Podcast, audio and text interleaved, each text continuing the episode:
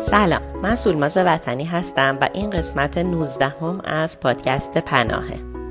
اگر قسمت‌های قبلی رو شنیده باشین، یه تعدادی مقاله در مورد چرایی و چگونگی و توضیحاتی در مورد زندگی کودکان کار دادیم و در مورد شرایطی که باعث میشه کودکان کار مجبور بشن به کار کردن در خیابون یا کارگاه‌های زیرزمینی.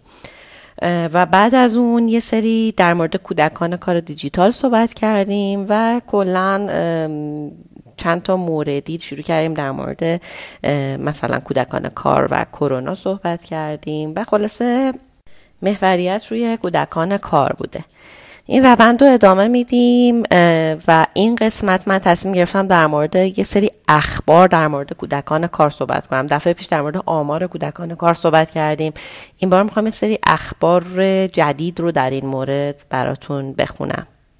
اولین خبری که توجه منو جلب کرد قوانین جدید حمایت از کودک و نوجوان بود که شش تا ماده قانون جدید حمایت از کودکان و جوانان به کودکان کار اختصاص داده شده و ضمانت اجرایی سنگینی هم براش گذاشتن.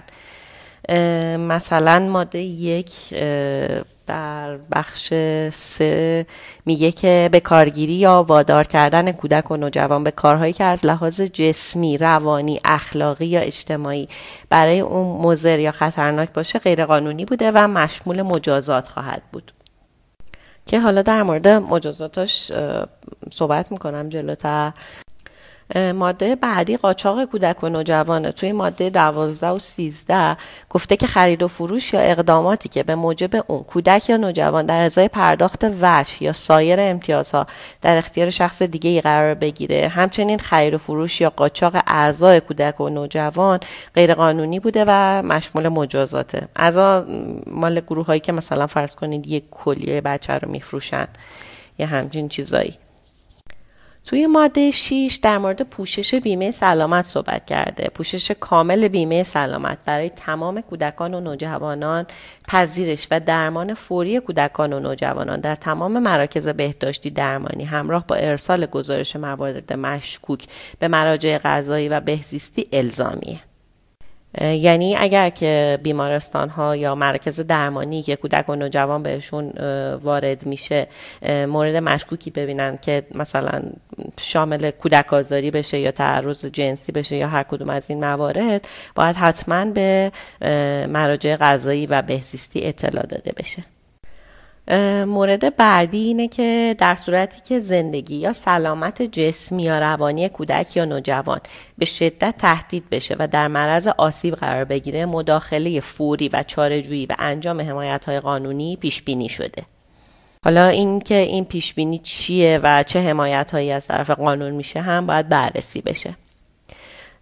قسمت بعدی وضعیت مخاطره آمیزه. تو ماده سه میگه در صورتی که کودک و نوجوان در معرض آسیب‌های جسمی، روانی، اجتماعی، اخلاقی یا امنیتی قرار گرفته و وضعیتشون مخاطره آمیز محسوب بشه، باعث مداخله و حمایت قانونی از کودک و نوجوان میشه.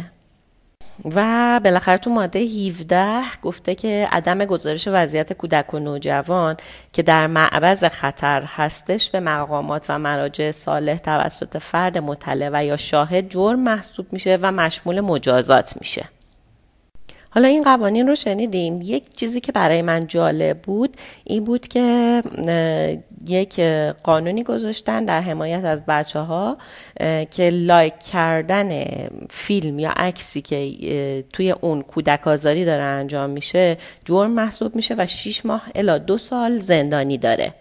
بر اساس آماری که رئیس سازمان پزشکی قانونی ایران خرداد ماه امسال ارائه کرده، پرونده‌های کودک آزاری توی ایران توی سال نود و هشت بیشتر از دوازده درصد رشد داشته و دو هزار و چهارصد و هشتاد و هشت پرونده تو حوزه کودک آزاری توی پزشکی قانونی تشکیل شده. ولی امروز اورژانس اجتماعی اعلام کرده که لایک کردن پست‌های کودک آزاری جرمه. توی قانون حمایت از کودکان گفته شده که وقتی که افراد فیلمی از یک کودک آزاری در فضای مجازی میبینن، اگر لایک کنن جرم محسوب میشه و بین شش ماه تا دو سال زندانی داره. و در صورتی که مشاهده کودک آزاری انجام میشه حتما باید با صد و بیست و سه تماس بگیرن و گزارش بدن. در این در صورتیه که در قانون حمایت از کودکان و نوجوانان این جرم پیش بینی نشده و در قانون جرایم رایانه‌ای که مربوط به پلیس فتا هم میشه هم چنین جرمی وجود نداره. این قانون رو اگر که بخوایم مقایسه کنیم با قوانین دیگر کودک آزاری یه ذره به نظر عجیب و غریب میاد. بذارین مثال بزنم. مثلا اینکه اگر که شما کودک آزاری رو گزارش نکنین به دو سال حبس محکوم میشین، یا اینکه اگر که توی فضای مجازی طبق این قانون یک کودک آزاری رو که فیلمش رو میبینین لایک کنین بین شش ماه تا دو سال زندانی خواهید شد. ولی اگر خودتون مرتکب آزار جنسی غیر تماسی بشید طبق بند چهار ماده ده به سه ماه حبس محکوم میشین و خب این خیلی عجیبه و آزاردهنده است. طبعا این منطقیه که لایک کردن فیلم های کودک آزاری یا اینکه گزارش ندادن کودک آزاری باید محکوم بشه، ولی اینکه مرتکب شدن آزار جنسی که غیر تماسی باشه حکمش خیلی خیلی کمتر از اینه یه ذره عجیبه. و چیزی که البته از همه اینها مهمتره اینه که این قوانین چقدر میتونن پیشگیرانه باشن و ضمانت اجرایی داشته باشن. یه خبر خیلی آزاردهنده‌ای که خوندم این بود که دختران نوجوان زباله‌گرد باردار میشن و فرزندانشون رو میفروشن. عضو هیئت رئیسه شورای اسلامی شهر مشهد گفته که افزایش فقر باعث شده که دختر چهارده ساله‌ای زباله‌گرد مجبور بشه باردار بشه که نوزادی رو که به دنیا میاره بین بیست تا سی میلیون تومان برای تامین مخارج زندگیش بفروشه.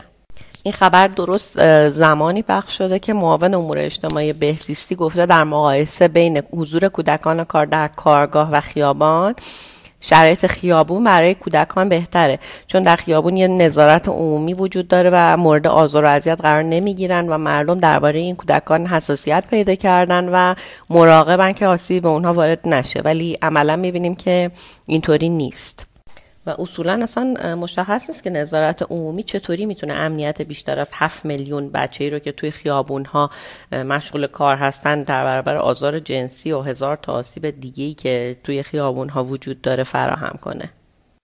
پیرو قوانینی که در شروع صحبت‌هام خوندم، حالا میخوام در مورد الزام به ورود فوری قانون در شرایطی که کودکان کار توی وضعیت مخاطره‌آمیز قرار دارن صحبت کنم. درسته که به کار گرفتن کودکان به عنوان نیروی کار و بهره کشی اقتصادی از اونها ممنوعه و جرم تلقی میشه، ولی تو این موارد روند رسیدگی قانونی و حمایت از کودک و نجات دادنش از محیط کارش و کمک کردن به برگشتنش به خانواده یا تحصیل یا یک زندگی نرمال در جامعه ممکنه که زمان بر باشه. این گذشت زمان مخصوصا در کارهایی که سلامت جسمی یا روانی یا اخلاقی کودک رو در معرض خطر قرار میده در عمل باعث آسیب پذیری بیشتر بچه ها میشه و هر یک ساعت حضور بیشترشون در محیط خطرزا به خاطر زمان بر بودن روند رسیدگی غذایی به معنی آسیب بیشتر به این بچه هاست.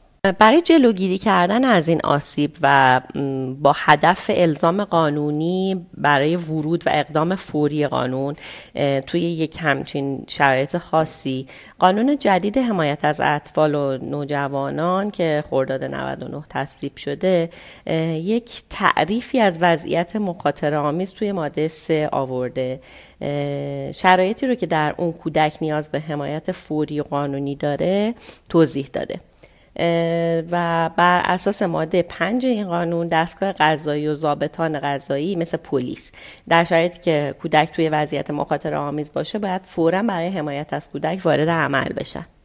توی این قانون چهارده تا وضعیت رو از جمله شرایط مخاطره آمیز شناسایی کردن که از بین اونها پنج مورد رو به طور مستقیم مربوط به کودکان کار و شرایطی گذاشتن که سبب رونده شدن اونها به محیط کار و در نتیجه قرار گرفتن در وضعیت آسیب‌پذیری بیشتری میشه. قسمت رو از روی متن براتون میخونم. بر اساس این قانون بازماندن کودک از تحصیل، وارد شدن یا وارد کردن کودک به تکدیگری، هر گونه وضعیت آسیبزای ناشی از فقر شدید و همچنین آوارگی، پناهندگی، مهاجرت و بی‌تابعیتی، فرار مکرر کودک از مدرسه یا ترک تحصیلش و در نهایت هر گونه بهره کشی از کودک از جمله وضعیت‌های محسوب میشه که وضعیت مخاطره بوده و نیاز به اقدام فوری قانونی برای حمایت از کودک داره.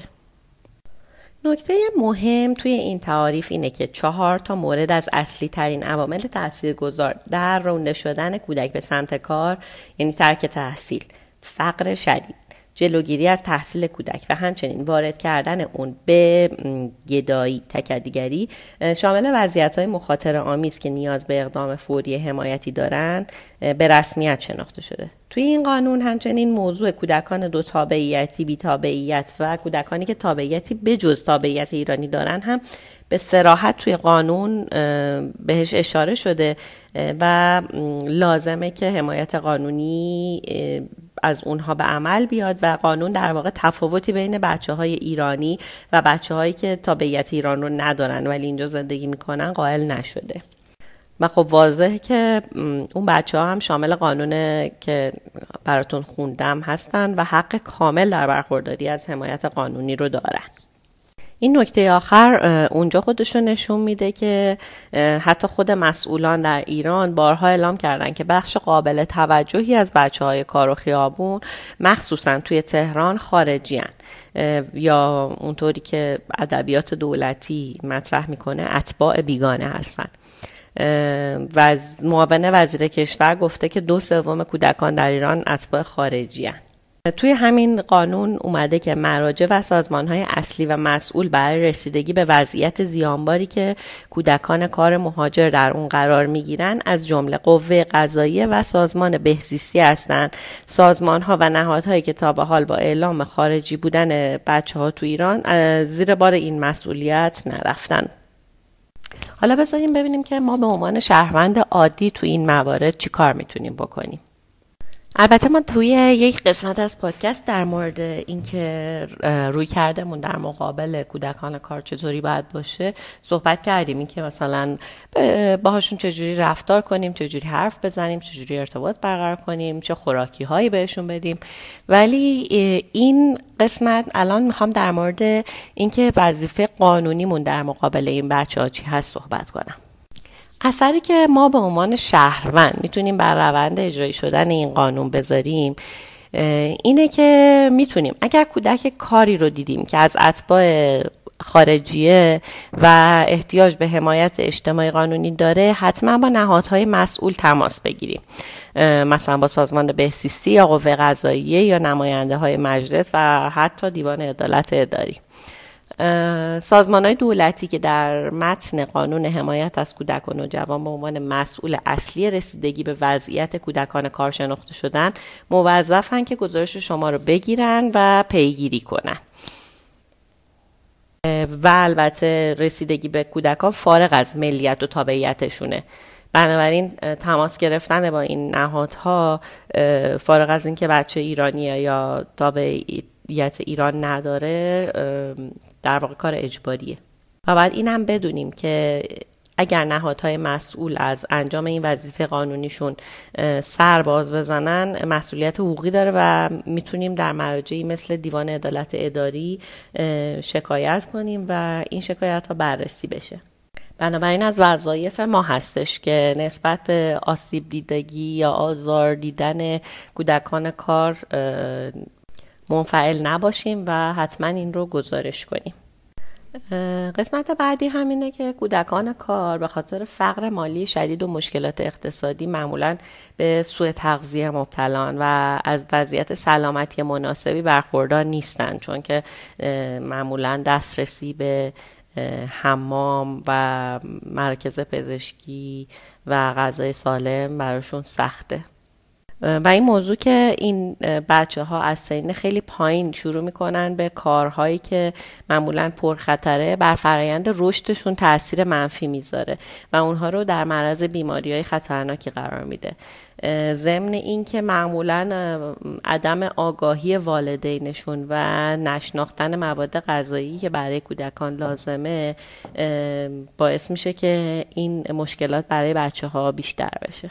البته که قوانین داخلی و بین المللی دولت رو موظف میکنه که از حق بیمه سلامت و حق سلامتی کامل بچه ها رو بهره مند کنه، ولی خب میبینیم که این اتفاق نیفتاده عملا. مثلا توی ماده بیست و چهار کنوانسیون حقوق کودک که جمهوری اسلامی ایران از سال هفتاد و دو عضوشه، تاکید بر حق کودک در برخورداری از بالاترین استاندارد بهداشت کرده و در بند دوش کشورهای طرف کنوانسیون رو ملزم کرده که در راستای اجرای کامل این حق به مبارزه با بیماری‌ها و سوء تغذیه‌های کودکان بپردازن. حالا در مورد این صحبت کنیم که اگر که یک کارگاهی متوجه شدیم که بچه‌ای رو استخدام کرده چجوری باید رفتار کنیم. بر اساس قوانین ایران کار کردن کودک زیر پانزده سال و گاهی هم تو بعضی شرایط خاص زیر هجده سال جرمه و تخلف محسوب میشه. به خاطر همین این جرم و به نسبت تخلفش باید توسط اداره کار که مرجع صالح رسیدگیشه رسیدگی بشه.